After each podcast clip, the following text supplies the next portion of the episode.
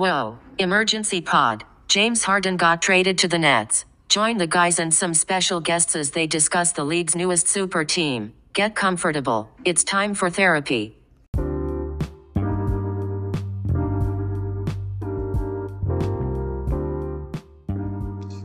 Welcome back to your favorite podcast. It's Hoop Therapy, brought to you by your co-host K. Sean, aka Killer K, aka the King of Queens, aka your favorite Tar Heel, and with me, as always, my highly, highly esteemed co-host. It's D Chaps, aka Danny C. Uh, pull up a seat back on our couch and enjoy some therapy. Hey man, it's therapy without a fee. All we ask you like, subscribe, review, and go ahead and hit that follow button. Sit back, we got y'all. Um, you know, I love this city. Um, I literally, you know, have done everything that I can. Um, you know, I mean, this, this situation is, is, is, crazy. You know, it's something that uh, I don't think can be fixed. So, um, yeah, thanks.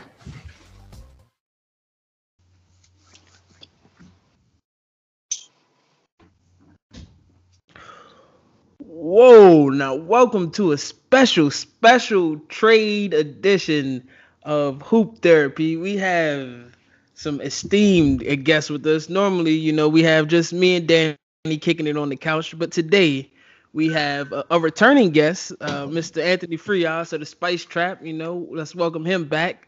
Uh, we also have Dylan of DA Speaks, another St. John's grad we have uh, joining us, and Brooklyn native which will become apparent why we needed him on this pod. And then we also have Mr. Thomas Klein, my, my main man out in Connecticut, who is a Nets fan. So uh, yeah. welcome, welcome, y'all. You know, for you and Dylan, this is your first time on the pod, so you want to say welcome and uh, y'all, y'all got anything to say to the people? Hey, man, uh, I want to say everybody, everybody. Oh, go ahead, Thomas. I was gonna say it's an exciting time, man. We made it out the mud officially. Hmm. Made it out. I mean, I got a lot of mixed emotions about the trade. You know, we're gonna get into it, but man, we got James Harden. That's all you can say. And the league is different radically. I hear that. Now, now, Dylan, you know, you're not a Nets fan, but you from Brooklyn, born and bred. How you feeling right now? Maybe I'm the only one who feels this way, but uh, defense wins championships. So uh, I'm gonna hmm. just go ahead and take the uh, okay. uh, take the negative side of, of view of the trade. I'm not really I'm not really too optimistic about it. I think the Nets ceiling is the Eastern Conference Finals. You know, Ooh. I don't think I don't think wow. that's changed. Um, mm. and so that's where I'm at. Hey. Okay. But shout out to the fact that you know they will outscore every almost every team on every given night. So okay. that's that's kind of a good that's that's a good thing so far. They'll sell some jerseys, and you know, oh. we love we love we love good ticket sales in Brooklyn. You know, hopefully, well, actually nowadays we're not even sure given the pandemic. Um, you know, shout out to all the front frontline workers, the healthcare workers, of course. Um, mm-hmm. so I'm not sure, but that's where I'm at. Oh, okay. Uh, Su- surprisingly, yo, you wouldn't wouldn't be the only one saying that right now. Today, oh, there's been actually a lot of pessimism. T- pessimism, surprisingly. Okay, and uh, and you know our first returning guest, you, you, hold that highly esteemed honor. So I think you might be our favorite guest since you are the only one to be on here twice. Thank uh, you. That's how you feeling? Uh, first and foremost, big honor for me to be on uh, Hoop Therapy two times. You know, like you said, it is very it is a very uh, prized, uh, I guess prized uh, notor like you got you know a little notoriety. You know what I mean? That's all I'm gonna say, just first and foremost. But nah, actually, uh, all jokes aside, I was I was I hit Danny earlier. Um, y'all y'all know Killa, Dylan, and um, and Danny. You guys know I was with Brooklyn. I was interning for Brooklyn in 2012. So I think yes. today today for, today for me is like a weird day because I'm like, damn, I could have stayed there and they would have had James Harden. But at the same time, too, ain't no one actually there anymore. So I'm actually it's hmm. kind of it's I feel kind of like what Dylan's saying, but more so on the community level. I know Brooklyn's hella happy, but the people still working for Brooklyn, they they got rid of everybody. So it makes sense that they're getting rid of everybody on the court too. Yeah. Matt, funny going into it. I posted on my IG story talking about if any Nets fans wanted to come talk. Said I've been there. I got the receipts. He's been in the the arena before all this happened. There really isn't no original Brooklyn fans. You got some rarities. You got some rarities like Thomas. Okay. Big hey. guy, big hey, D'Lo guy, big Joe Harris guy. But other than that, bandwagoners coming left and right. Hey, you know what? Uh, you know what today made me think about? Remember that day uh, when all, when all y'all came to the game? Not not when uh, Kill and, and, and uh, my brother came, but I think when everybody came and I had those free tickets and I was giving them away to everybody. Yeah. Yes, sir. Yes, uh, sir. The Nets have gone full circle from going to, like, from giving interns free tickets to pass out to anybody on the street to getting James Harden, Katie, and Kyrie. I really do give it to them. Sean Marks is a beast. Yeah, I wouldn't go to that extent, but things have definitely flipped 180. Not that day to give that a story for that day for the free tickets. That game was lit that we pulled up to. I think it was like uh, against Nets Nuggets. Joe Johnson buzzer beater. Oh yeah, he broke going crazy. Oh, he had that game. He broke somebody at the three point line, right? Yes, sir. Yeah. Buzzer beater. You know, I still have those videos on my phone because the Nuggets hit a shot before that that we thought was a game winner. Then Joe came back and hit another one. So maybe we'll release those out the archives. Right. But, uh, Day ones. But uh, we're here because I mean the twenty the twenty the, the twenty thirteen. I'll say this. Um, the twenty thirteen Nets. They were. Um, they were a favorite. I, I remember that seven game series with the Bulls. You know them coming back before losing in seven, but you know, I, I say to Joe Johnson that they were a favorite. There was there was some good peaks with that team. You know, you had Paul Pierce hitting clutch shots. You're like, all right, this trade isn't isn't a complete disaster. But I mean, Danny, were you doubting the brilliance of Sean Marks coming back from the pits of hell after the Boston trade? I mean, look, like, look. I think ahead, that I think and it's crazy because we were gonna i know we were gonna do like an original episode of just like how the nets got so lucky to begin with before this trade even happened. Like to say that he's the one who got kd and kyrie to come I don't know if we're gonna give him that credit. And other than that, I know you had high esteem for that Nets team a few years ago with D'Lo, Dinwiddie on the come up, Jarrett Allen finally on the come up, Joe Harris getting his love. Like that team was looking like a decent amount of scrap dogs, and you know they fought their way to lower seeds, but they kind of got struck by lightning, and I don't know if you can credit that to them. You know. And you're saying Kyrie, you're, you're saying you're saying Kyrie being from Jersey, wanting to play for the Nets, is us getting struck by lightning. Yeah, bro. He he left he left two situations to go home, even though you know he could have been in a better situation, and he got one of his close friends to come over. It's it's it's a it. slim chance. It's a slim chance, you know. I just and, and I think Nick. Go ahead, go ahead. And I would say I would think it's the other way around. The Nets only got Kyrie because KD want, wanted him. I mean, mm. Kyrie's stock after Boston was kind of iffy. I mean, he's a max guy, but as you see, he's not a player well, you could trust. Well, hey, and I don't know about the term max guy, but uh. Hey, no, but I was gonna say not to beat around the bush. No, no, no, no, no, uh, no lack on New Jersey, but they are in Brooklyn, not New Jersey. So, you know what no, I mean? For sure, for sure. But that but, was like a uh, whole Kyrie I mean, thing, you know, the the connection to Jersey, the, the history as a fan. But I think if the Knicks were at all confident, they would have went there. You got to credit the Nets for building up the organization to the point that two superstars chose them you know, wanted to go there. And, you know, they had like the, the pieces around to build a championship team. And, and, that's the funny part. They they like the culture that was built around Kenny Atkinson and all that, and right, then got yeah. fired after the first year. Ain't nobody left. yeah. It's, so, know, it's uh, a new era, man. New all era. right, so um, let, let's jump into it. Um, Danny, you got the trade details right in front of you. Um, I'll, I'll get them up in point two. Don't worry. All right. But um, essentially, what we got is Brooklyn getting James Harden, you know, the main mm-hmm. piece. Um, basically, all the pieces from Brooklyn spreading across. Jarrett Allen, Taurean Prince actually found their way to Cleveland. Um, Caris LeVert was on his way to Houston, but then they traded him over to Indiana with attached a second round pick. And then they also sent over eight picks, first round picks to Houston, four of their first rounders and four of their pick swaps. So yeah, is yeah, those four first rounders. It's one of those Milwaukee firsts that's coming over from Indiana that they got in that Brogdon deal. So Brooklyn doesn't have control of a first round pick until 2028. You got four pick swaps in 2021, 23, 25, and 27, and the three, three first rounders in 22, 24, and 26. That's wild. Yes. Um. Well, I, I think the wildest thing to me would be James Harden not re-signing, or I would say the wildest thing is Brooklyn having to give him the full max contract because you kind of have to sign him to the full max now once his contract is up. Um, granted, I'm not sure anybody who would turn down 47 million in a player option, but in his case, if you could get five years, 225, but that's looking down the road. Um, I think immediately, like I said earlier, defense wins championships, and if we just look at this season so far, the defensive rating, from what I understand, the Nets have been like have the 22nd ranked defense, or it might have actually shot up recently from like 25. So I'm I'm a little bit pessimistic. I was with the guys they had on the roster er, um, currently. Now you ship off Jarrett Allen, you ship out Taurean Prince, two guys who are helping the defense currently. Um, at least while Kevin Durant comes back in the front court. Uh, you know, from his Achilles injury. He's looked great and he's looked like he's looked amazing on the defensive end as well.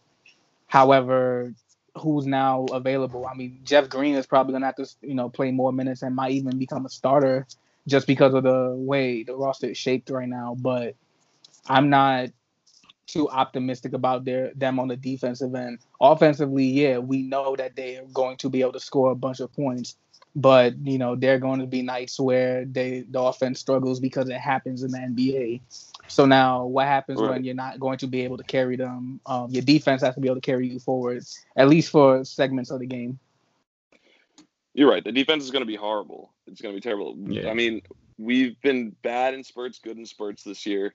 KD has not been great defensively, but it, we lost our two best defenders, and I mean we're getting Harden, who obviously doesn't play defense.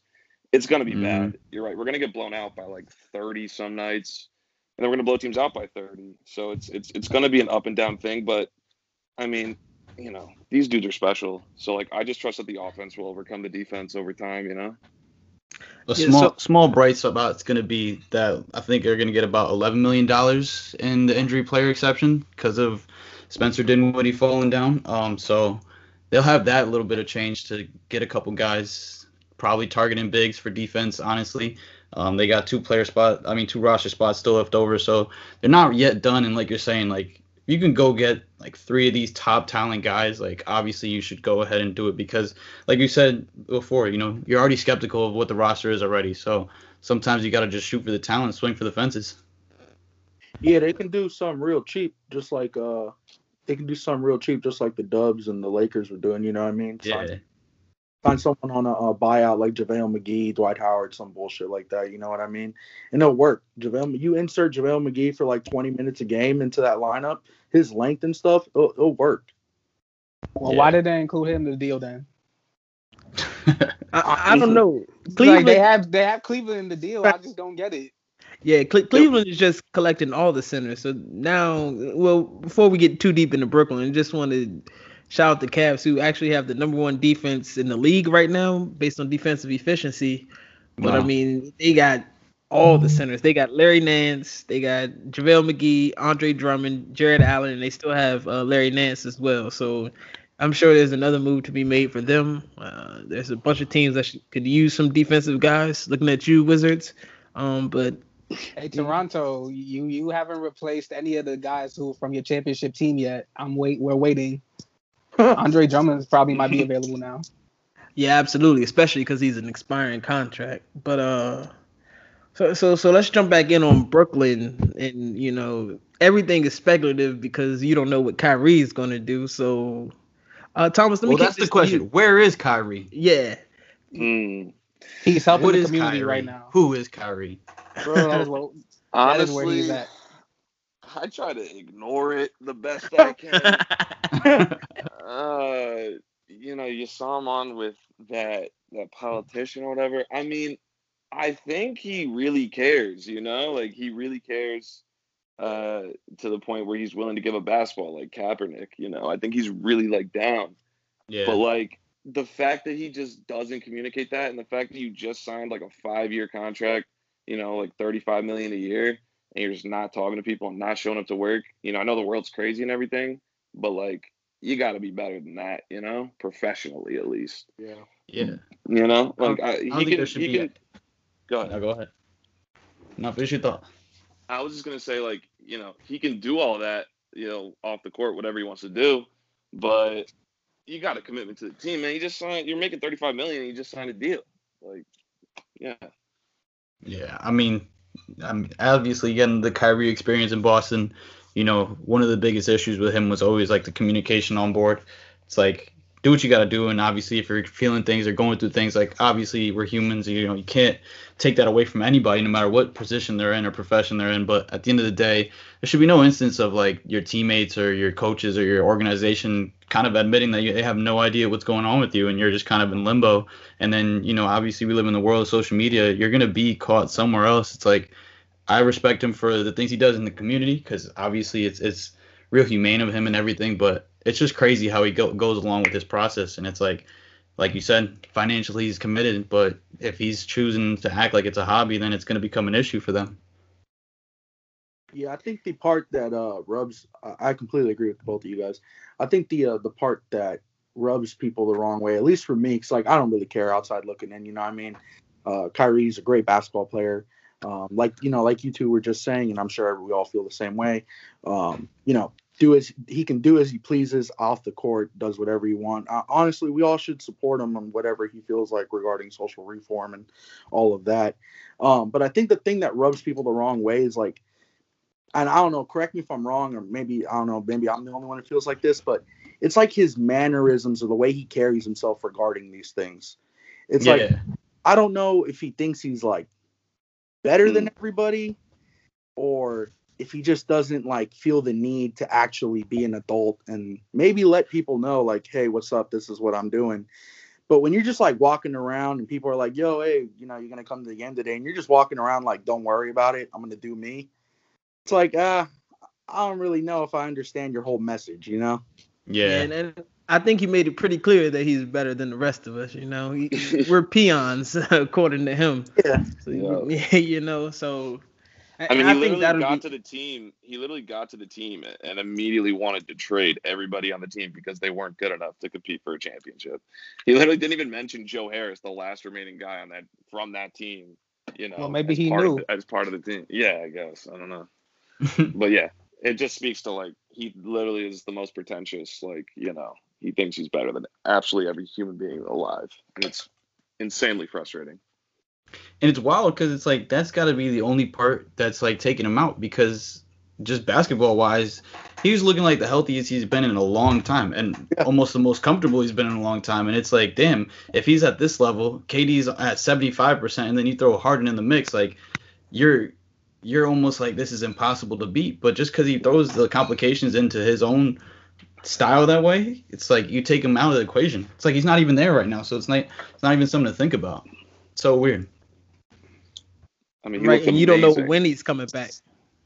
I mean, yeah. since he signed that deal last year, he's played what like 27 games. That's I crazy. mean, that, due to injury and then you know out for his personal reasons, and the way it's looking, he won't be back for another two weeks almost. You know, him having to deal with protocols and him actually wanting to be there. So I mean, you can't really, you won't really be able to see what this Nets team is going to be able to be until maybe about February, maybe. And yeah. even then, you, you still gotta. I mean, it's one basketball. I mean, I know KD has played with Russell Westbrook before, and you know that that, that was his whole thing. But now you got KD who can play off ball, but James Harden who's been a notoriously ball dominant player since he left OKC, and Kyrie who will dribble the life out the ball to make somebody fall. I mean, it looks nice, but it's four seconds left on the clock. We need a shot. So, yeah. I mean, what they. I mean, I think the. My bad. No, I'm sorry. I, th- I think the thing we haven't even mentioned yet is just how that affects the team organizationally. Um, we've heard the reports they've talked about, you know, with Steve Nash and Kyrie Irving not. Well, I, I, let me not say that. I assume we've heard these reports that you know Steve Nash uh, was not Kyrie Irving's first choice for head coach. He's been frustrated mm-hmm. with the organization.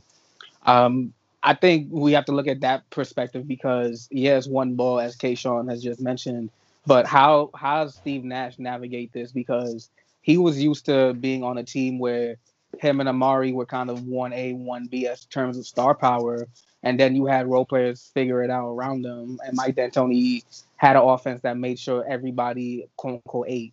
Now in this situation, Mike D'Antoni is the assistant coach, and he's had this great history with James Harden, who's now coming to the organization. Um, you, but you also have Jacques Vaughn, who's supposed to be the defensive coordinator um, for the Nash, but I haven't. Well, they rank 22nd right now in defense, and so now you're trading majority of defensive pieces.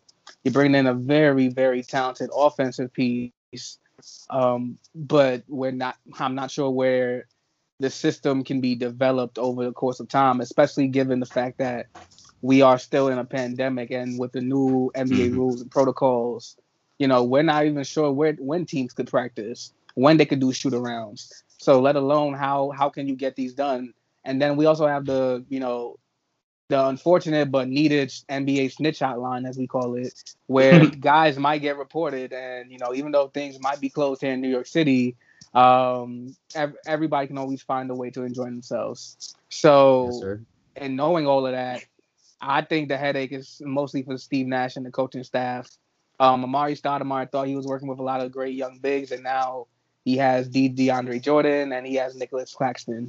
So you know, hmm. I'm just it's always it's all these little piece move games within the games I'm looking forward to seeing.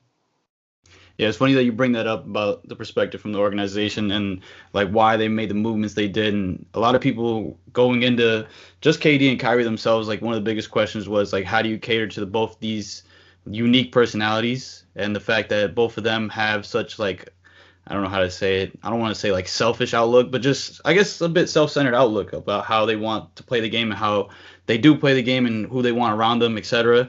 And a lot of these moves as much as you know might say is best for the team, a lot of it looks like almost like KD's calling, like the whole DeAndre Jordan signing and then starting him over Jarrett Allen and giving him majority of the minutes because that's KD's like one of best friends is like point number one, and the whole coaching staff is good friends with KD more so than Kyrie. Uh, Kyrie, like you know, Thomas mentioned earlier, it was the whole thing of going home and the money was there and being close and the history, etc. But I don't know. When you look at it, and then you have a guy like Kyrie who's, you know, about his causes, about his personality. And then you have KD who, you know, obviously asserts himself as a man. And then now you're bringing in Harden who has been catered to almost every single day he's been in Houston. It's going to be an interesting collaboration of personalities because I don't think they realize that they're going to KD's team rather than being this big three, etc didn't want me, now I'm hot, they all me.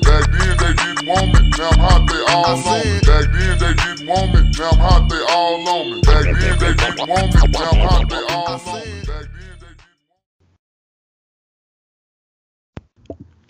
Exactly. Um, uh, let's go a little bit big picture here. Um, so what do you think well, what do you see as the net ceiling now with this trade made? And I'm sure they're not done with their roster remaking it because I mean they're gonna have to. But as of right now, as it stands with KD and let's say Kyrie comes back in a month or so, you know, where, where do you see their playoff outlook? Hurt. uh, Thomas, we'll go to you first. Yeah, I was gonna say, uh, personally, um, I think healthy Kyrie. I mean, not healthy Kyrie, but uh, I guess willing willing to play basketball, Kyrie, healthy KD, uh, in shape James Harden. Personally, I think they can definitely Eastern Conference Finals. Will they win it? Depends on their opponent. I'm sure they'll be able to pull it off. Like you know, they're I mean, three MVP caliber players, uh, two champions, and then you got Steve Nash and the whole coaching staff. Um, and then I was going to tie in something else on on a non personal level, but uh, this James Harden move really, really did uh, really, really did shake up Vegas and the betting lines. Um, the Nets, they jumped up from, I don't know what they were previously, but I do know one thing for sure. They were definitely behind uh, the Clippers and the Bucks for the championship um, starting with this season. So right now, just throw this in there, the Lakers are at plus 225 to actually win the finals, and the Nets are at plus 275. Um, from what I know earlier, they definitely made up. They leapfrogged the Clippers, they leapfrogged the Bucks, and essentially now Vegas is saying that the Lakers and the Nets are that they have the same. I mean, plus 225 for anybody who knows gambling, plus 225 and plus 275. It's a $50 difference in which it does not matter. And then in regards to the Eastern Conference Finals, the Nets are basically outright favorites to win this joint at plus 125. So if you guys want outside looking in, everyone, including Vegas, believes that the Nets are a powerhouse at this point. I mean, this could be a historic offense. You got D'Antoni. D'Antoni was the best thing that ever happened, ever could happen to Joe Harris. I mean, Joe Harris is just jacking now. It's great. I mean, he's not getting to the line at all, but he's jacking. And I mean, when Kyrie looked amazing before he, you know, went rogue. He was looking the best he's ever looked. So when you have him, Kevin, you know, KD, who we all saw what he did last night against Denver, I mean, he's just the dude is legendary. You you put those two, I mean, and Harden, like you look at three historic offensive talents.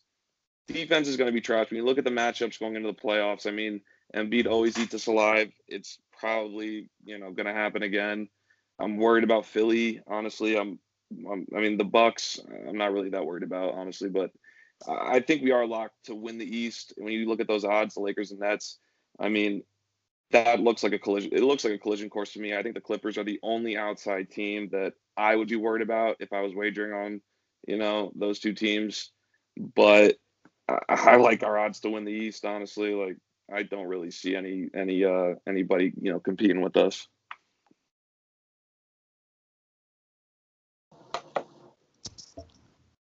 Yeah. Well, um, well, here's what here's uh, I'll say about that. The reason why you don't think there's a team that can compete with them is because Danny Ainge sabotaged the Boston Celtics for the past decade. So um, that's why you feel that way.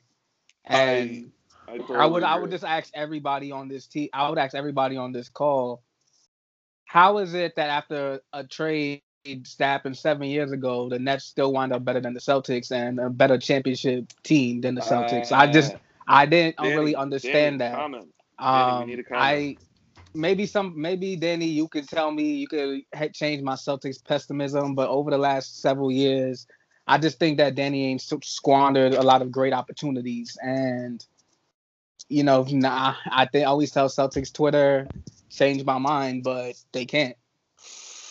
Look, so to go down that rabbit hole for a second, I'm gonna just pull up. I'm gonna just pull and up. by the way, this is this is including this is including trades, draft picks, and of course free agency. So I'm prepared.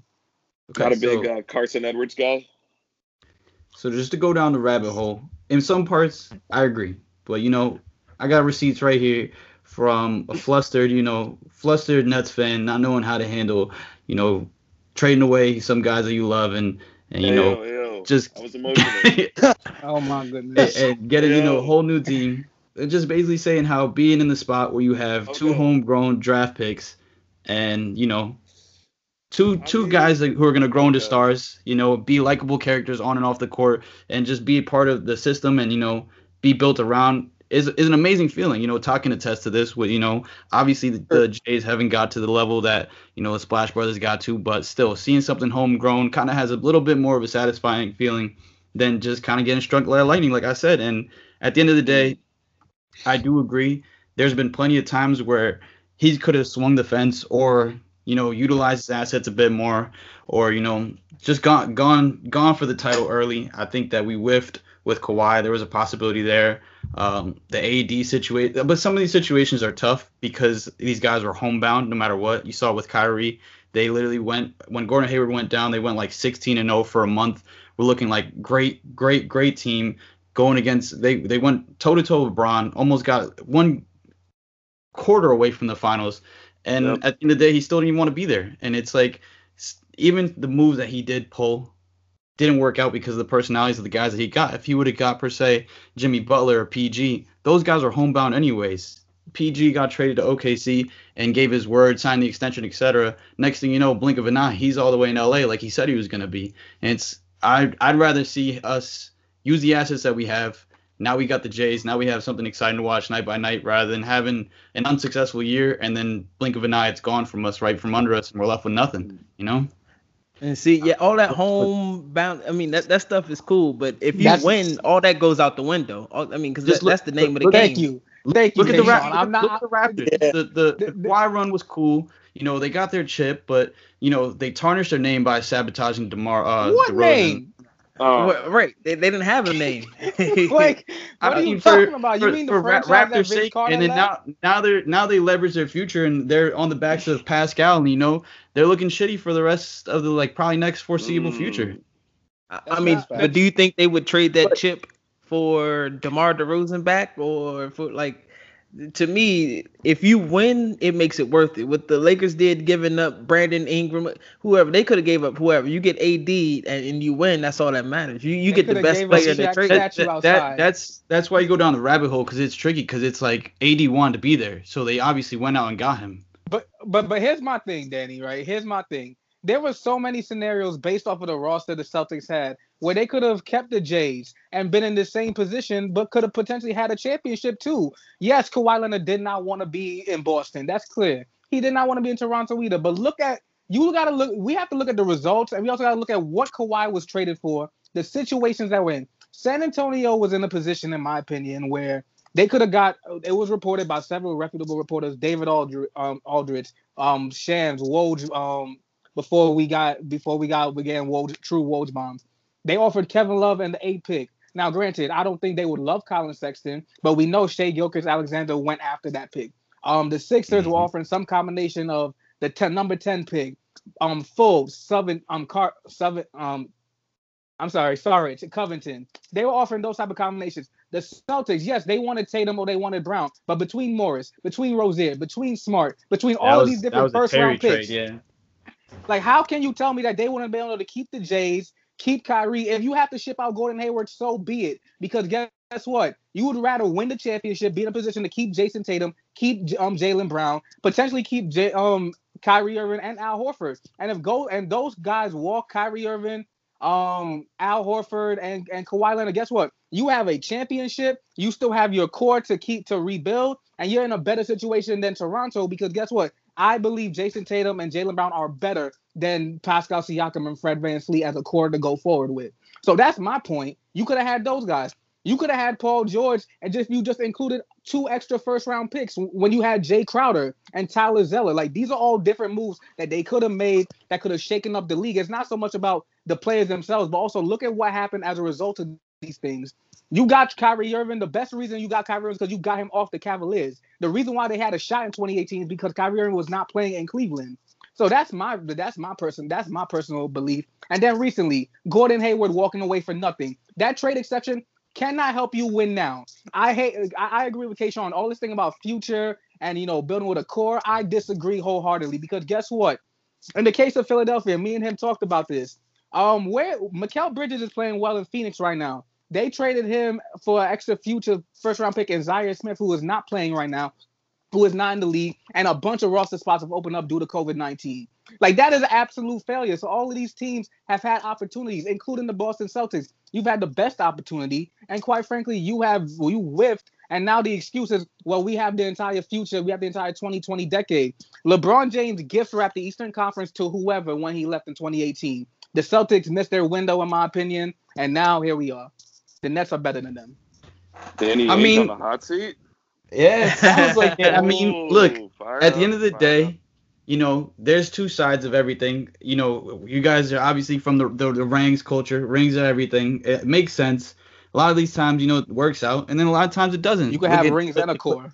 The Clippers Clippers look sabotaged for you know trading everything away and bringing in their stars, and they look like the embarrassment of the league and the laughing stock of the summer. So if it goes by the flip of a coin, and you know, like you said, there was good cores that they could have added to. Of course, the Kawhi thing would have worked out beautifully, but it didn't. And the the worst part of it is the assets that were kept either walked away for nothing or ended up becoming wasted picks. And that part sucks the most. But to say that the window is closed, I mean, these guys are 20, 24 and 23. The time, the time to come is still there, you know. But anyway, it, it was closed. So yeah, I didn't say it was closed, but it seems closed, right? Immediate, the immediate future is closed. It would be better right. if Danny Ainge didn't whiff on all the first round picks. yes, the first round picks. Yeah, yeah he yeah, whiffed.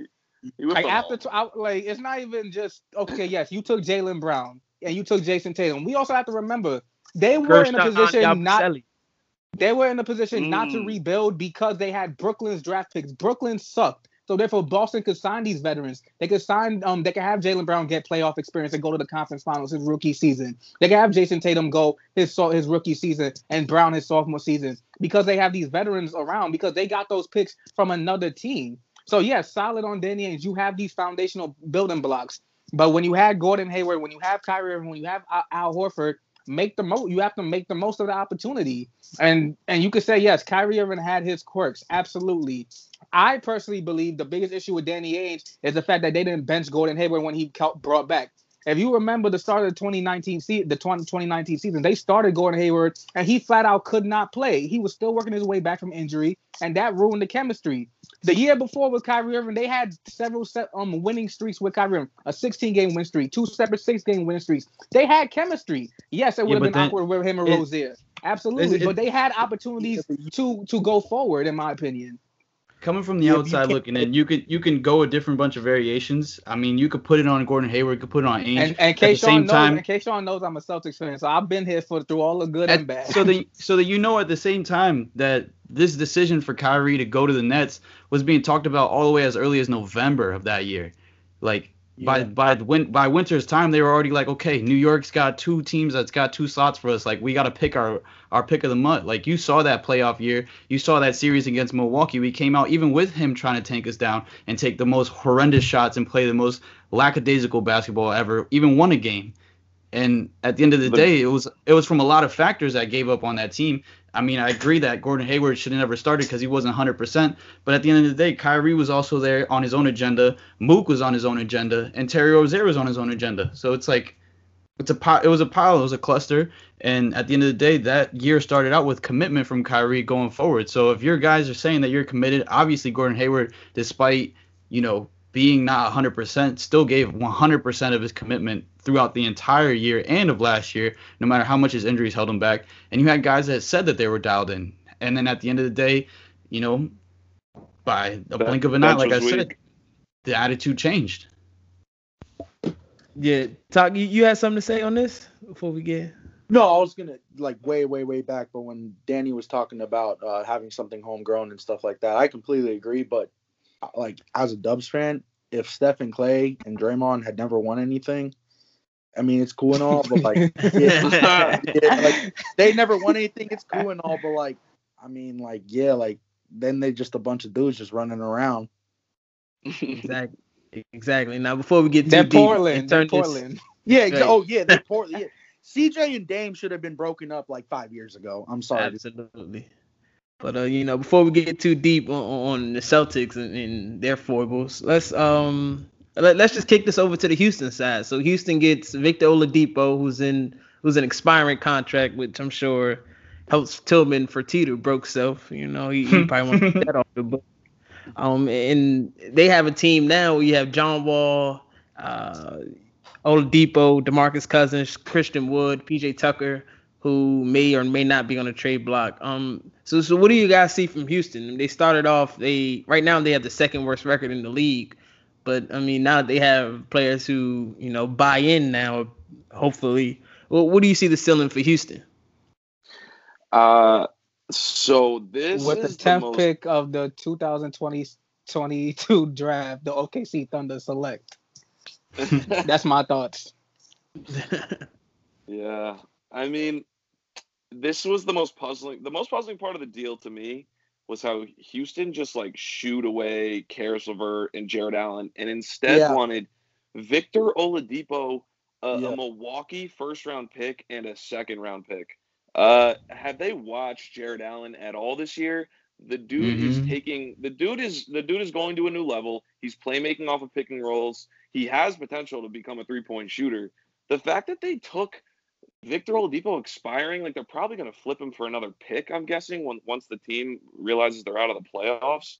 But like, Caris LeVert is under contract for what, like another two, three years, and then you have Jarrett Allen, a restricted free agent you can match. Like these dudes are legit players, and to Victor Oladipo is not going to sign there. Like they're going to flip him, I think. And to get that in a Milwaukee pick is just absolutely mind-boggling to me. I had no idea what they were doing with that. I agree on the Caris thing, but Christian Wood's way better than. I mean, I like Jarrett Allen, but Christian Wood is a much better. Oh, round than I'm uh, assuming.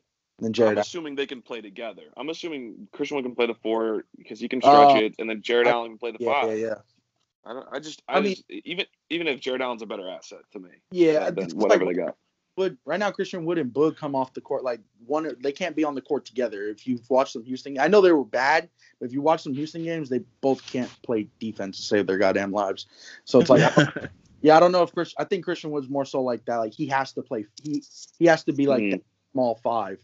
Him playing the four with another big, it's kind of like you're just gonna have two hacks out there running around.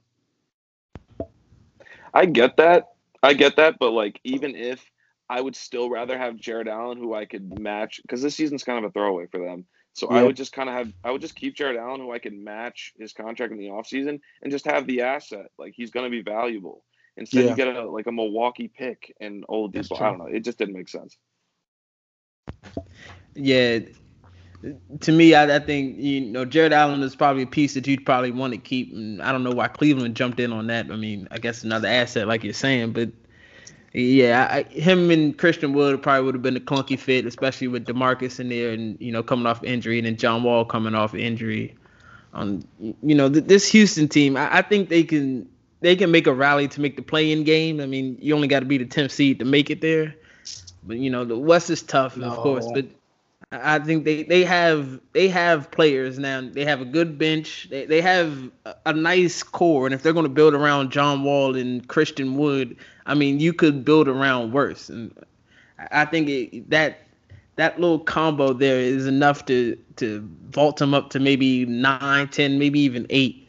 But you, you know they have those assets now. They can you know Houston has never been gun shy on uh, picking up disgruntled stars. I mean that's how they got James Harden. So to me, I'm looking at all those first round picks and pick swaps is you, you don't need to make all those picks. You you're gonna have to move those to, uh, I mean, get the next disgruntled star. Or maybe you can find Yeah. yourself in the Bradley Beal sweepstakes or something of that nature. Hey, but but quick, quick, quick little like I guess throw in question. Do you guys think that Harden's experience in Houston has, or maybe in the future, like not has, uh, Harden's experience in Houston is going to maybe shy away some free agent stars in the future for Houston? Like, do you want to? Do you do, do you think a big star is going to want to like, not necessarily fill James Harden's shoes, but like think about it if someone of that caliber goes to Houston, that's all they're going to be compared to is James Harden's time there. Do you think Mm. that Houston is? at- You think that Houston is like uh, kind of messed up their chances to get, you know, that championship type caliber player again? Nah, I mean, I'll take I'll take that one, and I'll say like I don't think I think in terms of somebody looking to win a championship, I don't know if they're looking exactly at Houston, but I think in terms of star treatment, I think Harden has gotten like everything that he could have used. You know, like there was multiple, multiple, multiple roster changes. You know, D'Antoni was his guy, and he loved to play for him, and you know that was that was catered to him, and you know he obviously lives the lifestyle he lives. He loves to party. He loves to be at the strip clubs. He loves to do what he wants, even if it's the night before, even if it's the morning of. And at the end of the day, there was not a lot of negative backlash from it from all his years there. I mean, it's coming out now now that he has negative light, but before that, it wasn't really a question. The playoff thing was, you know, in terms of performance, but everybody was, you know, Harden stands, and there was so much love for him and as a, their superstar, and he got the rosters and got to play with the guys he wanted. He needed another guy, so they got Chris Paul. They switched it all into small ball. Then the relationship with Chris Paul wasn't working. They went out and got his guy. They completely committed to small ball, etc. Like they cater to his style, they cater to his lifestyle, they cater to everything. And if you're a star disgruntled, like you're saying, with your franchise, and you want to be catered to as a guy, then Houston's looking like the bright spot for that. Even though, Exactly. Yeah, like I you mean, were I w- saying. Uh, go ahead. Oh, I mean, No. I was just gonna say, I think that um, I think Houston is always gonna be Houston. It's a big market, it has a great city, Yeah. um, great community. Um, of course, I as I and I always love to tell people, no state income tax is very real now for professional athletes. So Oh yeah. I definitely think going forward, a young star would definitely consider Houston um, if the circumstances align. James Harden I mean, situation, they don't care. They won't care about James Harden. Like they're gonna be compared ultimately to Hakeem because Hakeem is the one who won the Houston championships. Nah, but no, who, no, who's comparing? No one comparing Hakeem to. I mean, no one compared to James to Hakeem this whole time.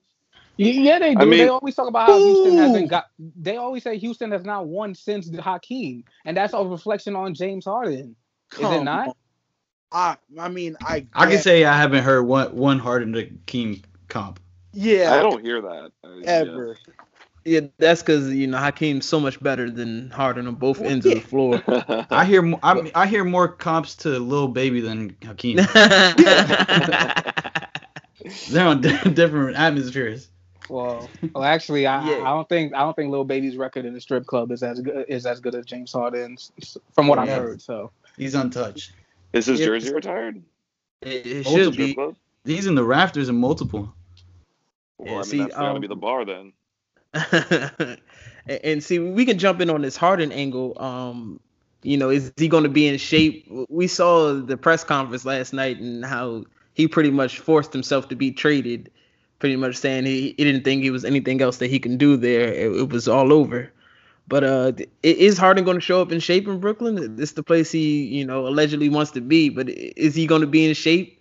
Yeah. Well, let me let me let me add on to that for y'all to answer and just give your perspective on how this whole situation has happened for Harden. Like, you know, his turmoil in Houston and where he's going to go from there. Like, what do you guys think so far of how he's handled this situation, what situation he's coming from, and what he's about to do with what he's got?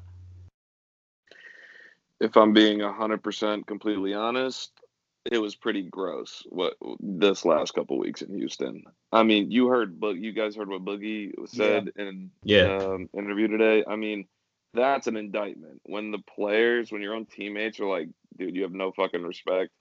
Um, I mean, that's just like that's not good. I mean, I that so even back to the question of you know, will stars care? I don't think so. That Harden's an outlier. He's a one of one he's a Dennis Rodman. Like, you know, he's like he's just like kind of crazy.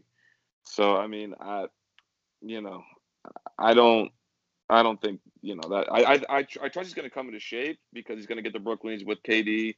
Uh, KD's you know completely dedicated to basketball. I trust he's going to get in shape in Brooklyn. Um, but in terms of what went down in Houston, it was pretty gross. Uh, it was hard to watch.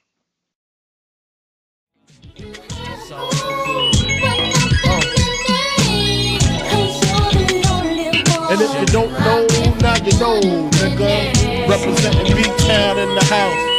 Junior Mafia, Math Label. Uh. Uh. Yeah. I.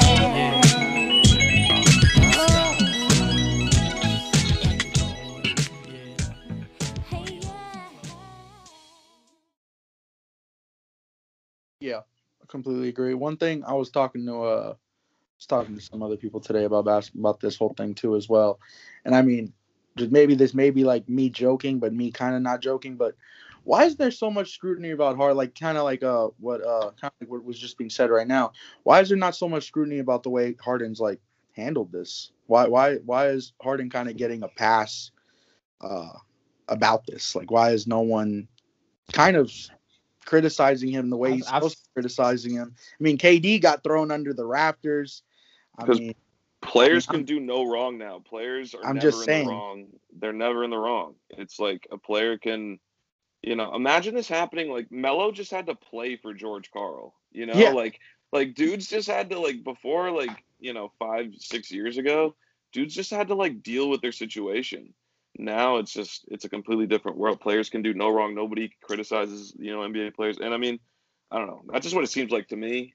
But yeah, I don't know. That's just my personal. I would say with James because he has a proven track record of you know balling out. Like even him going to the clubs and stuff.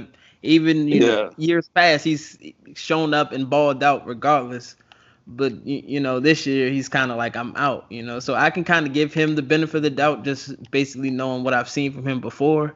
But my thing is, once he gets to Brooklyn, how long is it going to take for KD to get tired of it? I mean, at this point, it seems like he's tired of Kyrie already. Uh, so him getting uh, James Harden was like a boon to him staying uh, long term in Brooklyn. But it's like James like James wanted Dwight Howard. Dwight Howard got there. They got tired of each other. Okay, he wanted Chris Paul. Chris Paul came. They got tired of each other. Got rid of him. Russell Westbrook, who's supposedly one of his best friends, he comes and Russ is like, I can't play with this guy. He not showing up for film session. Start the film. Like, what's going on? So, I, like, is James going to change anything about himself? Because this is no longer his team. At this point, he's the number two guy, and in, in Kyrie's eyes, he's probably number three. So you know, winning will change that. If they start winning, no one will complain. If they start losing, then someone like KD is gonna be like, all right, what exactly? Are we yep, doing? that's hundred percent. Well, well, I think with James Harden, I saw a lot of people um, talk about, you know, they called him a jackass on television. They've talked about him and you know his deplorable behavior, given the fact that we're in you know a pandemic and you know just it just seems like he's on he was unwilling to you know follow the standard um, protocols of professionalism. Um, he wanted out, and you know when you want out as an athlete, you're gonna have to go through a lot of depths and sink your character in certain instances. But as um as Anthony has alluded to, you know, nobody cares once you win. Like when Anthony Davis wore the "That's All, Folks" um T-shirt in New Orleans, that yeah. was distasteful. Like yeah. I didn't think that yeah. was necessary. Like no, the fans at the end of the day, the fans are always the ones that get to lose that lose out. You know, think about it. They had they have they paid they they have to pay all these prices for tickets. Um, they buy mm-hmm. these jerseys for, for players who sometimes, you know, they may not be there and it may not be their fault. You know, sometimes the team just trades players. So I'm not looking at it like, oh, the team is losing out. No, I'm always gonna be pro player, but it's like I'm also pro fan. And I think the fans are the ones that lost out because ultimately the fans showed up. The fans paid their tickets in Houston for James Harden. You know, they supported him and they were willing to, you know, pay the ticket prices as ticket prices get got more expensive as James Harden won those MVPs, as they got Chris Paul, they got Dwight Howard, as they got these playoff runs, the fans showed up. And but now, you know, they have no choice but to just eat it and, you know, watch the player that they supported go to another team. So I think the problem ultimately is just the fans are the ones that have to lose out because the fans have no real power with when it comes to teams. Yeah, they'll support players, but until fans show teams that they don't, you know, enjoy the practices that they do by stop showing up to games, and even now in the pandemic, we're not even sure when fans can show up again. I'm just not. I think this is going to be a repeated cycle for at least star players. Mm. But but Dylan, I, I know what you're saying, like with AD and all, and I understood AD because it's like they they were never going to help him. New Orleans was never going to help him. But like in this instance with James and with James Harden, it's like I know what you're saying. Like yo, I'm pro players. Like I'm not. I don't. I don't know. Like I'm necessarily 100 percent pro player, but like at one point, do the like you have to blame somebody like, you know what I mean? Like, is it not James Harden's fault the fans are where they're at right now? Well, I'm talking about fans in general. In James Harden's um, particular situation, no, this is a this isn't like a, a organization that's failed a player. No, he had, in my opinion, is every. I'm not gonna say being a baby, being a baby, but he's essentially saying, "Well, look, I can't win here, so I'm about to leave." And but we know, it but yeah, okay, well, we can use the term diva. I didn't want to go there, but you know, he's essentially acting like he's essentially acting like a diva. And you know, yeah. because he can't have everything he wants in this exact moment in Houston, as he said, well, uh, it's been reported, he said privately, we can't beat the Lakers in a seven game series. I want to leave. Well, the thing about it is, a lot of players could say that. Like you don't like De'Aaron Fat Fox. Imagine the yeah. his, his frustration. He is in the worst division ever. Like think about the Sacramento Kings when Chris Paul went to the um for the Phoenix, right? Just I'm, I'm not trying to deviate from James Harden, but the Sacramento Kings became the worst team in the one of the toughest divisions. They got to deal with Kawhi, LeBron, Steph, all Chris Paul for four times out of the year. De'Aaron Fox might not ever see the playoffs in Sacramento. He's yeah. still chugging along, not you know demanding out, even though he knows that he can't even see right. the light of the playoffs, let alone a seven game series with the Lakers. And James right. Harden has had plenty of opportunities I always say, hey, look, take care of yourself in the regular season, and you never know what can happen. You know, when um, Kevin Durant when Kevin Durant went down in 2019, you know, if you take care of your business in the regular season, you're not the four seed. You don't face Golden State in the second round. Maybe you get them in the conference finals when you're fully healthy, and the Golden State is on the ropes. So again, all these things James Harden could have did. I agree. He had every single opportunity, and Houston gave him every single thing he wanted. But I'm just saying, in, mm-hmm. in terms of in general, in terms of like the fans, the fans are always going to be the ones that lose out because the fans aren't the ones that traded players off of Houston to, get, the duck under the luxury tax. the fans aren't the ones that you know made it so whatever how much no no matter how much depth Houston had, for whatever reason they lost. Part of that is on James Harden, but you also understand that the fans um are, are the ones who ultimately lose out. So that's all I'm saying. But I agree. Is all this is 100 percent on James Harden. The Rockets have given him everything they wanted. He's wanted. I mean, I, I, I totally agree. I totally agree. Um, I'm all for player, like I'm all pro player for you know in free agency, guys moving. You know, I think it's fucked up how it's structured. Uh, you know, with young guys having you know all the incentive to stay with these trash organizations that draft them. Um, you know, I'm all for player movement, but yeah, like the James Harden situation was totally different. You manipulated the roster for years. Um, I mean, it didn't work out, but like you signed a contract, you know, to just be like, oh, like, and, and to like lie to the fans on like Instagram, like, oh, like there's just nothing that like they can do to fix it. You know, it's like, dude, you know, you you made you made a commitment. You know, you you signed the contract, and now like you're the one that's like created the problem in the first place. It seems like. I mean, all the memes going on, you know, like like Eric Andre like shooting the guy like uh, uh, you know, uh, Houston's culture, like James Harden. What happened? I mean, I don't know. yeah, yeah. I mean, it just seems like he created the whole thing in this situation, and now like he's demanding out. It's, I don't know. I mean, he came to my team, so like I'm I'm saying all this, but you know, uh, it is it is pretty you know hypocritical. It is almost like hard. I mean, from what I've taken it from it, especially like yesterday with James. Uh, it's almost like he's oblivious to the fact that he may be a little bit to blame here. Right. Well, it's, that, it's not that he's oblivious. It's just that he's the asset at the end of the day. So I mean, unfortunately, like he has the right to say, well, okay, it's not working out here. Maybe I can go be a better asset to another organization who's maybe in a better position right now. There's not, in my opinion, there's not necessarily anything wrong with that. It's just that he handled it unprofessionally.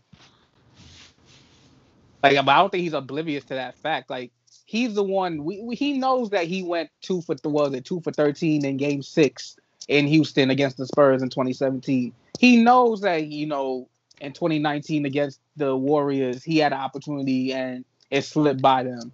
Like you can't say I don't think he's. A, I'm, I personally don't believe he's oblivious to these facts. I just think he's come to the point where he's run out of answers and he doesn't want to wait till his contract is over.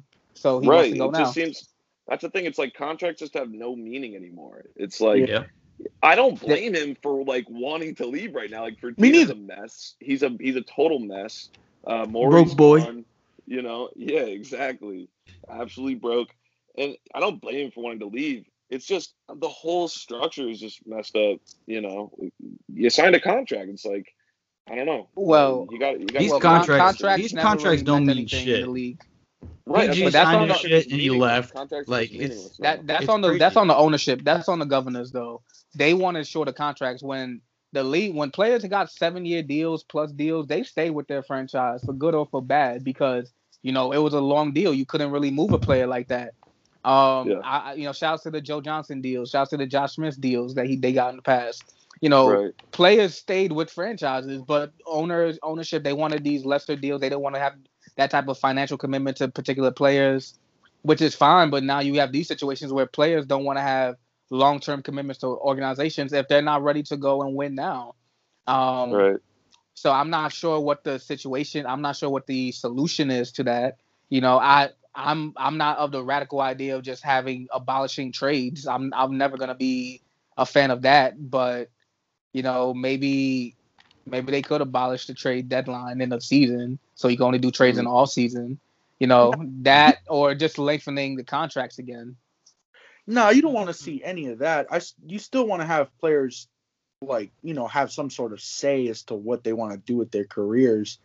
But I absolutely, do, I do agree with the fact of like if you are like you know like uh Thomas is saying regarding like contracts not meaning anything, like if I you kind of have to blame the team at that point. I kind of agree with Dylan, I guess, because like if your if your team is will if a team is willing to sign somebody for four or five years and then like a year later if you're about to leave, it's kind of like your it's your organization's fault that they decided to give you that five five year deal. It's kind of like you can't blame him, but at the same time too, it's one of those things where are we going to start getting to the situation where are we going to start getting to the scenario where everybody around the league just wants to play with their homies, or they want to play to just to win. Is everybody right. like no? Like speaking about like De'Aaron Fox, is someone like De'Aaron Fox gonna have to just say like F it, I can't win here in Sacramento. I'm never gonna win here in Sacramento. So when I turn 25, 26, I'm just gonna want out and I'm gone. I mean, if you're a free agent, there's nothing wrong with that. I, and See, I think that I think we've already gone. I think we've already gone the dark path of like seeing situations like this, the Kawhi, the PG, the etc. of of being contractually binded, but still just not really caring, not playing, not really giving effort, just being disrespectful to the media, etc., and just forcing your way out. And at this point, now you have the decision of you know commit for the money, and then if it's not working out ideally for you, you have the option to force your way out, um, play with your friends, you know, move yourself around, and you know give yourself a certain target list that is going to give the best package for you know the trade and still give you what you want. Like there's so many options that it's like there's no way to really control it because at the end of the day they have all these max contracts etc and if at the end of the day you decide you know what? I don't like the situation there's been too many situations that it has passed by already that there's no control over at this point people have already forced their way out in so many different aspects like it's so difficult to control that but see, I like that because it puts the onus on the organization. You got to make something happen. You yeah. no longer can you just sit mm-hmm. back and, and, just collect the money and say, "Oh, you know, that's it. I got yeah. my money." Like, no, if, there's if nothing, you want to keep these guys, you got to win. Yeah, somebody said earlier that um, you know, what's gonna happen if everybody wants to win. There's nothing wrong with every player wanting to win. That's kind of the point. You know, like yes, it's a great it's a great game, and you know, there's economical um, advances that a lot of families get to have. It, what players are in a position now where their first, you know, or second contract could be more than most players in the past, most greats in the past have ever made, of course. But they still playing to win a championship, a trophy. Um, you know, be able to be qualified for the Olympics and win the gold medals, like all these different accolades. So there's nothing right. wrong with wanting that. And you know, the play I just always see like the organizations want players 100% committed um 100% down for the cause, but we have, like Kayshawn said, it's the pressures on the organization now. Okay, you say you want to win. Well, how bad do you want to win? How much can are you really developing? You know, guys, are you making the right draft pick consistently? Um, are you building roster? Are you building out the roster around you know your star player or who you identify as your core players? All of these things like do matter. Like if like with with the situation with Devin Booker and Phoenix, right? Like if they did not get Chris Paul, or some yeah. type of viable option next to him. Even though Devin Booker's next contract starts this season and not gonna, you know, run out till 2024, he would have had every right, in my opinion, and would have mm-hmm. been justified to wanting out of Phoenix. Yeah. Look at what or D'Lo, look, D'Lo and KAT. Look yeah. at all of the picks that they've made over the last few years. They picked Dragan Bender over Jamal Murray, over um over Jaylen Brown, over several so many players. Um, they they picked Ayton over Doncic and Trae Young. Yep. And granted, I, I like Ayton, but you know, yeah. Doncic has been unbelievable. You can't you can't tell me that that's a great pickup. You know what I'm saying? So Yo, you know, yeah, you got Chris Paul for him now, but if if you didn't, he would have had the right to one out. I completely agree, but I feel like every situation is different. Like D Book situation in Phoenix is completely different compared to like James Harden situations with Houston. Absolutely. Yeah 100% different. Right. They've never given D Book an opportunity to win, let alone 30 games until Monty Williams came around and was like, all right, we're going to start playing real basketball. But um, with James, it's like, I know I, I I completely agree with like players going, but like kind of like what Kayshawn was saying earlier, it puts pressure on owners and organizations to do you want to win now or do you want to win, you know, do you want to win? But it's like in that situation in Houston, going back to James Harden, it's like I there's a piece of me that kind of feels for the Houston fans of the organization. It's like they did Absolutely. everything they they did everything that they were supposed to do to get there, and now their main their their their that main their main cog in their whole engine is gone, and it's like now what do you do? You know what I mean? So it's like when you compare those situations, like someone like D Book, AD, uh, AD, Kyrie Irving, whatever, James Harden, it's like you got to look at these situations and really see. Someone like D Book, if tomorrow, let's say, like you, like you said, uh, Dylan, uh, CP3 never went to Phoenix, shit, D Book should have been asked for a trade two years ago at that. But it's like Phoenix is a terrible organization. I also feel like there's a way to go about asking for a trade where you're just not like a complete, you know, like dick about it. Like you can just ask for a trade and just like keep doing your job, you know? I feel like I mean, like, work with the organization. I, I just feel like in general well, with the NBA, like the front office is so disconnected from the players. Like with the Giannis situation, it just seemed like like why doesn't Giannis just tell him like, yo, if you get these guys, I'll stay. You know, like, like so they don't have to trade like five first round picks for Jrue Holiday and just like panic.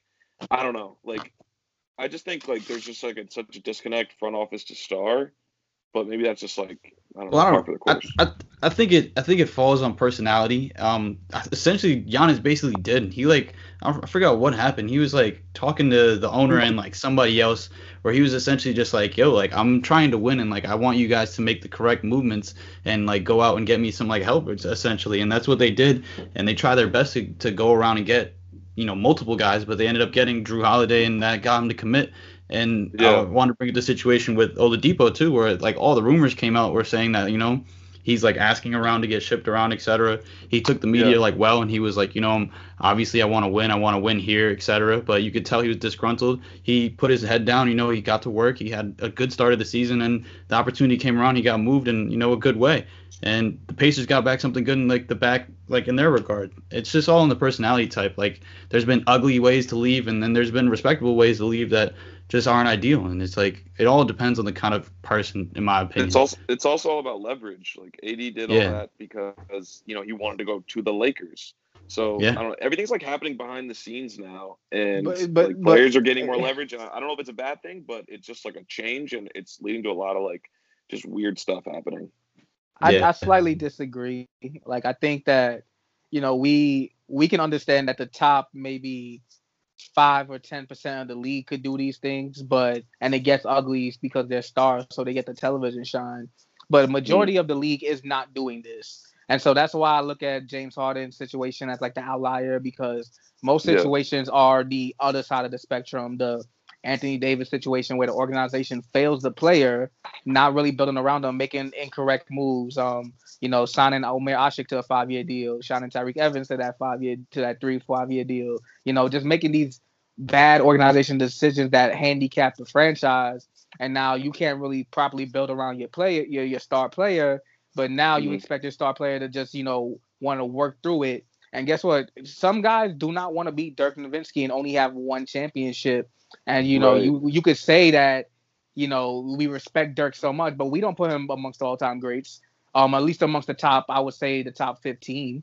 You know, like yeah, he's a top 25 all-time player, but when we come down to the top 15, you start talking maybe the Dwyane Wades, the Hakeems, they all have multiple championships, and you just in the back of your mind, you don't say, well, yeah, but we love the fact that he stayed, he stuck around, was loyal to Dallas. No, people don't care about that stuff. Inevitably, like in the moment, it's great for franchises and it helps for these cities, but in reality, we we knock these players for these moments. Like Charles Barkley is so great, but we don't but we knock him or we think he's lesser than because he's not as great of these other players, even though he might be as great as these other players. He's just not as accomplished at these other players. So I look at James mm-hmm. Harden and I say, okay, he's just an outlier situation.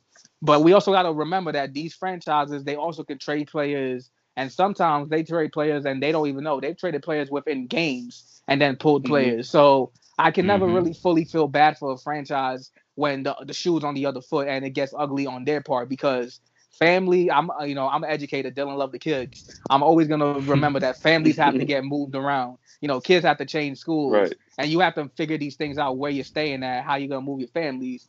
Nobody ever cares about that for the last play on the team. Donte divincenzo and this my this my final point on this but donte divincenzo with the bucks. You don't think that he feels some type of way that he was traded to the kings for for Bogdan and then was traded back because the trade didn't go through. But guess what? He's mm-hmm. turning along and being a professional because he's not a star player. He's a good player, but he's not on the level of a Giannis, of a LeBron, of a of a Kawhi who could do these type of de- de- um things. Yeah. yeah. And I mean, you guys allude to always like you know rings is king, and like you know, talk said before, it, you've seen the situation AD. Things got ugly, things got weird, things got unnecessary, but you know, he wins that title and now the outlook on him's kind of all positive. It's kind of what direction is he going into now? What kind of number rank in the league is he? Like, oh, his his pop his uh, reputation now is completely flipped, and you know, winning's king. But unlike AD, if someone like James Harden goes to the Brook goes to oh wait, if someone like James Harden goes to Brooklyn and wins, let's say they win this year, does James Harden's whole outlook just completely change just because of that? Because I completely agree. AD's but the question outlook- the question's not going to be like, did he do the right thing, etc. It's going to be how much more of this can he do if he wins? What what's the year coming for the Nets going to be? His it's going to tread behind him, and if they have more success after that, it's going to be gone. Two rings, it's gone. You know. Yeah. There's no there's no looking back on it. One ring's enough to change the conversation already. His outlook going forward rather than behind him in my opinion. Yeah, I mean, no, no one gives, no one really cares about New Orleans. So like, yeah, you know, once AD wins another chip in LA, like, you know, it's it's gonna be all ancient history. Absolutely. Even with KD, you don't even get the same KD questions. Like everybody, he went yeah. to Golden State. Everybody boohooed it, but he got his rings. And I mean, at the end of the day, that's, I mean, the way the NBA is talked about in narrative machine, it's like if you don't got a ring, it, it's nothing. Yeah, but, you, you, look, hate, look how much people people hated Kawhi for what he did. Like people were tight with with Kawhi and that whole situation with San Antonio and Uncle Dennis and missing games, etc. And then boom, go to Toronto, get that ring, then you're in LA, and the conversation is all all different, you know. Yeah, we definitely had a few arguments about that, didn't we? Yeah, but it's crazy, you know. The ring ring changes it. Now you're not really even thinking about it no more. I know, I know. It's amazing that that, that happened in San Antonio. Yeah, yeah. I mean, it'll be interesting, you know, coming years. I don't know how contracts are restructured. Know, the, the Players Association, how they do in the you know the negotiations. I feel like we should just draft. We should just draft everybody every year. We just go all in. Just do a draft. Every team resets every year. fantasy basketball. Fantasy basketball live. yeah, oh. honestly, that would be kind of fire. It I can't lie. Like that would be kind sometimes. of fire. Hey, but you know, kind of like going off on something like that, like a really like weird idea. Do you guys ever? Because well, Dylan kind of like uh, piqued my interest with uh, uh, Dirk. Do you guys think that in the next I don't know how long, maybe decade or so, is the NBA going to get to a point where they're kind of like you're like for, for for whoever follows European soccer, but are they going to get to the point where they're kind of like the big European soccer clubs, like as in like, you know what I mean, like a top six, where it's just going to be like are we gonna have a An league elite. where it's no, no, yeah? Are we gonna have a league where it's like five to six teams are just absolutely dominant moving forward? They have everybody wants to go there. Everybody yeah. wants to hmm. play there. They, they, get, you know, they get all the LeBrons, they get all the ADs, or whatever. And then we have about 15, to, you know, 15 teams that kind of just like middle of the run. They, they, they, they create the stars, and then you know the Lakers will buy them. Do you think the NBA will ever get to that point? Are we there now? That's hard. That's exactly what I was to say. It's hard to say we're not even there now. I mean, we brought up that situation with the Kings. It's like, their what's their outlook? You know, how how long are they gonna have to wait to even be like relevant in their standings? You know, yeah, teams, I mean, smaller teams that don't get. I mean, some, a team like the like Milwaukee that got lucky like twice and they got their generational stars. But other than that, it's decades of just mediocreness, mediocrity. You know, and it's gonna be I mean, like that. And the Lakers had took you know the downfall and then they got their their popularity. You know, like these teams like are just gonna be keep on winning like the way that they are. Go ahead, Thomas. Yeah. I was gonna, like back to uh I mean, I was gonna say with the Nets and the Clippers now as like absolute powerhouses in the NBA, it could become that. I could see that, you know, big market teams coming back. But you still got like the Knicks, you know, you still got to be confident. Um, I was gonna say the back to like we were talking about way earlier with Houston it's kind of crazy that Christian Wood just like chose the Rockets. You know, like free free agents don't usually go there, and they kind of. I mean, Christian Wood looks like an absolute star. So I mean, mm-hmm. you see you see some weird stuff happening. Guys signing places, um, but I mean, yeah, it, it, it definitely could go down that path. I definitely think that's a possibility. And only a, hand, I, I would, only a handful of teams have won the chip the last you know a few decades. So I mean, right. only a handful of teams have won the chip. I mean, going back to when they started it. I mean, so I, would argue that the NBA has always been a top heavy league. You know, the, right. the idea of parity doesn't really exist in the NBA. You look, I mean, between the Celtics and the Lakers, they have what like half of the NBA titles. More than you know, in history. Them so, 1940s don't really count though. I, but even Listen, even since then, like if, if you go like since uh 2000, pretty much, you know, you look at the teams that won. The Spurs have won. The Pistons Lakers. got them one lucky. The Lakers, the Celtics, and what the, the Heat have three. The Heat, and then the Mavericks got a l- lucky one. You know, so it's like but I agree with you, Sean. Yeah, it's always star. The NBA is different. Like the NFL, you can have a lot more parity because the way it's structured and the way they do their schedule, and I mean any given Sunday type thing. But basketball, I think you're always gonna have teams with higher star power, and I just it's just the nature of the beast, especially with the way you have the draft situation where you got players going to teams that they might not want to get drafted to, and you know that's a whole different you know discussion, but the draft itself is unfair because who I mean, me, I got to pick who I want to work for. Why can't these guys pick instead? You know, but I think that that's that's another reason why a lot of these players end up leaving their teams. Because I mean, I'm a 23 year old guy. What what do I want to do in Sacramento? What yeah, is there for me yeah. to do in Oklahoma City? Yeah, like, but like what? But if you remove the draft and you gave players the choice, then ain't no one ever gonna go to play in Sacramento. I mean, they right, might not, but they'll have more money. I mean, at right. some point, some some guys will be like, I can accept that challenge or I can do that. I mean, but like, look at, but uh, that's what I was saying. Like with European soccer, like you know, I, I like I guess I'm making comparisons. It's like if you do give the players that choice, like remove the draft, it's like eh, looking for me, like 21, 22. Why in the world would I want to go play in Indiana? Or or or oh or, because um or, because the Lakers have already all the like all the roster spots on the Laker already filled. Yeah, and then or money. Sacramento has the money available. or like, money, yeah. If you, if you they're, gonna take if two million on the take, Lakers, or you exactly, no playing yeah. time, or you gonna take twenty five million from the Sacramento Kings and and plenty of playing time. It's like it's it's not gonna. Yeah. I, I think I think teams get you know petrified by the idea of like players leaving, but you also got to look at the situation um, for what it is, and then you have to question, okay, is this player on that status to where you know they can they could potentially leave, and what's our outlook? Like I like for yeah. for the Kings with De'Aaron Fox, they can't afford to to trade him unless they're gonna get like a King's ransom back. You know, yeah. because he is their he is their only future. You know, Marvin Bagley is question marks around his his playing time and just his overall development so far. You still have the fact that you took him over Luka and Trae Young, so that's always gonna be hanging over the franchise as well recently. Um, and but but it's like you can't look at that and say, okay, well we're afraid of losing him. No, all you can do is try to build. You offer them the money. Um, if they don't want to take it because of the nature of the draft and you know the salary structure, you could sign them in restricted free agency, and you have to show these players again a lot of these markets, unfortunately, and that's kind of why I don't like about the only thing I really don't like about the NBA. Uh, sometimes they try to choose markets that are not that don't have other sp- sports franchises, and you know it's okay if you do if you can get away with that. But in certain situations, you know, if there's nothing to do, as somebody just alluded to earlier, if there's nothing to do in that city, like you know, players are gonna have a wandering eye. You know, humans and beings are gonna have a wandering eye. Yeah. And the onus is always gonna be on the teams to get to make it right and to say, well, there's never gonna be. That's not to say that you can't leave room for rough patches, but it can't be that rough. You know, everybody has a different tolerance level.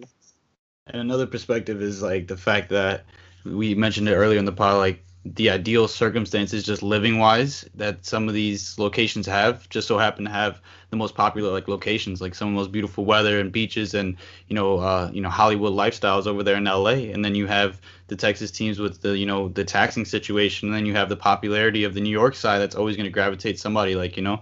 And it's just, it just so happens that those locations have such big markets that it's just going to stay that way. All that and nobody wants to go to Cleveland Nobody wants to exactly. Yeah, like nobody wants to live there. Nobody wants what to work there. Yeah, I mean, come on. Like that's why I feel for my guy Jarrett Allen today. Like he didn't deserve that, but shit.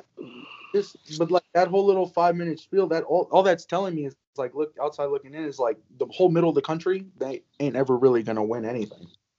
No, nope. but, but, but they really can care. win if they if they can win if they just build their franchises correctly. Like San Antonio, they they let Tim Duncan keep um bring his girlfriend or uh, with the wife on the plane, and they kept him from going to Orlando. Once again, he chose another the two states, Florida and Texas, with no state income tax. He was gonna go uh, to Orlando, and they Orlando did not allow. I believe Doc Rivers didn't allow him to bring his girlfriend on the team plane when they was traveling, and he chose to stay in San Antonio. San Antonio did what they had to do as a small market, and they built around him. Like it, you can't look at it and just Is say, that "Oh, they're true? never gonna win." honestly had never heard that story. Yeah, he really was like about to go to Orlando, and that was Yeah. the deal breaker.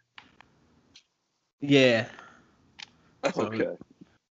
So yeah, I mean, another guy. I mean, Kobe wanted to leave too, but you know they they don't talk about that. You know, so Mhm. They So- got him fouled. yeah, it, it worked. Like, I mean, some Right. guys will stay and it'll work, and some guys, you know, you just gotta move. So um, let's uh get get some last thoughts before we wrap. We'll we'll start with you, Thomas, the, the Nets aficionado. Uh, how how would you grade this entire trade fr- from the Nets standpoint? I mean, we're up 20 on the Knicks without Kyrie and Harden right now. Um, but I mean, that's the Knicks. But anywho, um, no, I mean, defensively, it's going to be a struggle. Like we said earlier, it's going to be highs, it's going to be lows. You know, it, we're, we'll see how, how they fill up those last three roster spots. I doubt they're going to be like difference makers. But I mean, I get to watch James Harden and Kevin Durant at the very least. You know, we'll see what happens with Mr. Crystals. Um, you know, but uh, you know, I get to watch those guys every night. It's going to be amazing. I like our odds for the East. I don't believe in the Bucks. Philly's a challenge, but Ben Simmons can't shoot. I don't care about anything else. Um, and it's going to be a fun year. It's going to be a fun year. So I was sad about my guys leaving earlier, but you know, after after this, uh, I'm I'm about to go pour another drink in Sally. there you Uh, go. Dylan, our, our our Brooklyn, uh, our, our Brooklyn, I I guess that's the word. What would you give this DK trade? native. true, but true Brooklyn. Uh, I'm not. I'm not a transplant either. you know, I've been here. Um, I think, like I said, defense is always going to win championships. I'm cautiously uh, pessimistic about the deal, but at the end of the day, you have James Harden, Kevin Durant, Kyrie Irving. Go figure it out. You know.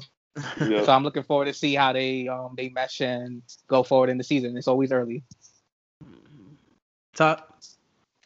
Um, I mean, I, I'm a basketball fan. Um, I think they're gonna do well. Um, I'm very curious. I, I honestly, I'm just very curious to see how it works. I, that's all. I, I'm not like I don't feel any type of way about the trade. I really, really just want to see what they do with the 24 seconds on the shot clock. Harden, Kyrie, and KD. Um, I don't know if there's enough of the ball to go around, but I, you know, it's like a bit. It's like it's like they're playing 2K in real life. I think that's what the fans we get to see, and I think that's what a lot of fans want to see, is uh like a video game in real life. So as a fan outside looking in, I'm curious. I'm I'm very excited. I think it's going to be good for the NBA. Um, and yeah, Yeah, I will say, you know, speaking of 2K, no more using Brooklyn. You- If you're Yeah, playing me in 2K, one- you use yeah, that's one of Brooklyn. those teams. You catching OP, these OP, hands. OP. Uh, Danny. So I go and say like you know it definitely is like an experiment, like Top was saying, and you know Dylan's saying. It's just so like you got so many questions about it. So curious, like looking on paper, and obviously you know you can't judge something just looking on paper. But given the take that I have to give right now, looking on paper, their ceiling, if they make a couple smart moves with the money they got, fill out the roster, like you know the East should be there is no problem. Especially like Giannis isn't looking as great as he has in the past. Now it's their it's their window to kind of just take over. And obviously with those three guys, you know, have a few few years left of being at their peaks, you know, they can obviously take over. So it's an A plus for always going out and getting the talent. But they should be on the lookout. Tatum's the new KD. Jaylen's the new Kawhi. So- they got two years before shit gets real. Yeah, and I'll just echo echo all the sentiments here. You know, it's an A plus. You, you go out and get the superstar, you win the trade. Period. That's how it goes. But you know, I, I'm looking at a team like Boston who has a Marcus Smart, Jayson Tatum, and Jaylen Brown who can kind of defend those three guys they have, and I I think that'll be interesting. I think mm-hmm. Milwaukee has an interesting defense that they can, if they can score any, you know, come playoff time, it'll be interesting. But yeah, I, I think I have the Nets going to the finals, and you know, whether they'll lose to the Lakers because I mean they can't guard nobody, and Mm. DeAndre has nothing for AD. So, yes, sir. Uh, they're gonna they're gonna sell it as KD LeBron. It's KD AD. All right, LeBron's number two. AD, AD's the matchup. Wow. AD's the matchup. We just had to get a shot um, in. yeah, so, it's gonna um, be fun, man. Th- want to thank you, our, our esteemed guests, for, for, joining us, Thomas, Dylan, Talk, and you know, thank you for coming on for this emergency pod. This this is well needed. Uh, make sure y'all go ahead and follow Da Speaks on Instagram. Y'all follow the Spice Trap on Instagram and follow T underscore Klein on Instagram. Uh, thanks you guys for coming on. Can't wait to have you back to talk some more. Uh, you know, we'll probably have to do this again playoff time to see what the Nets actually look like. Y'all got anything, any last things to say to the people? Nah, man. Thanks for having us. This was yeah, fun. thank you. Thank you. Always appreciate it, and of course, everybody stay safe. Stay safe, yep. guys. Yeah, wear your mask. Wear your mask. Stay inside. We want a fun summer. Appreciate Club you guys for coming, man. Yeah, appreciate it, yo. Thank you. Yeah, man. That was All a good right, time.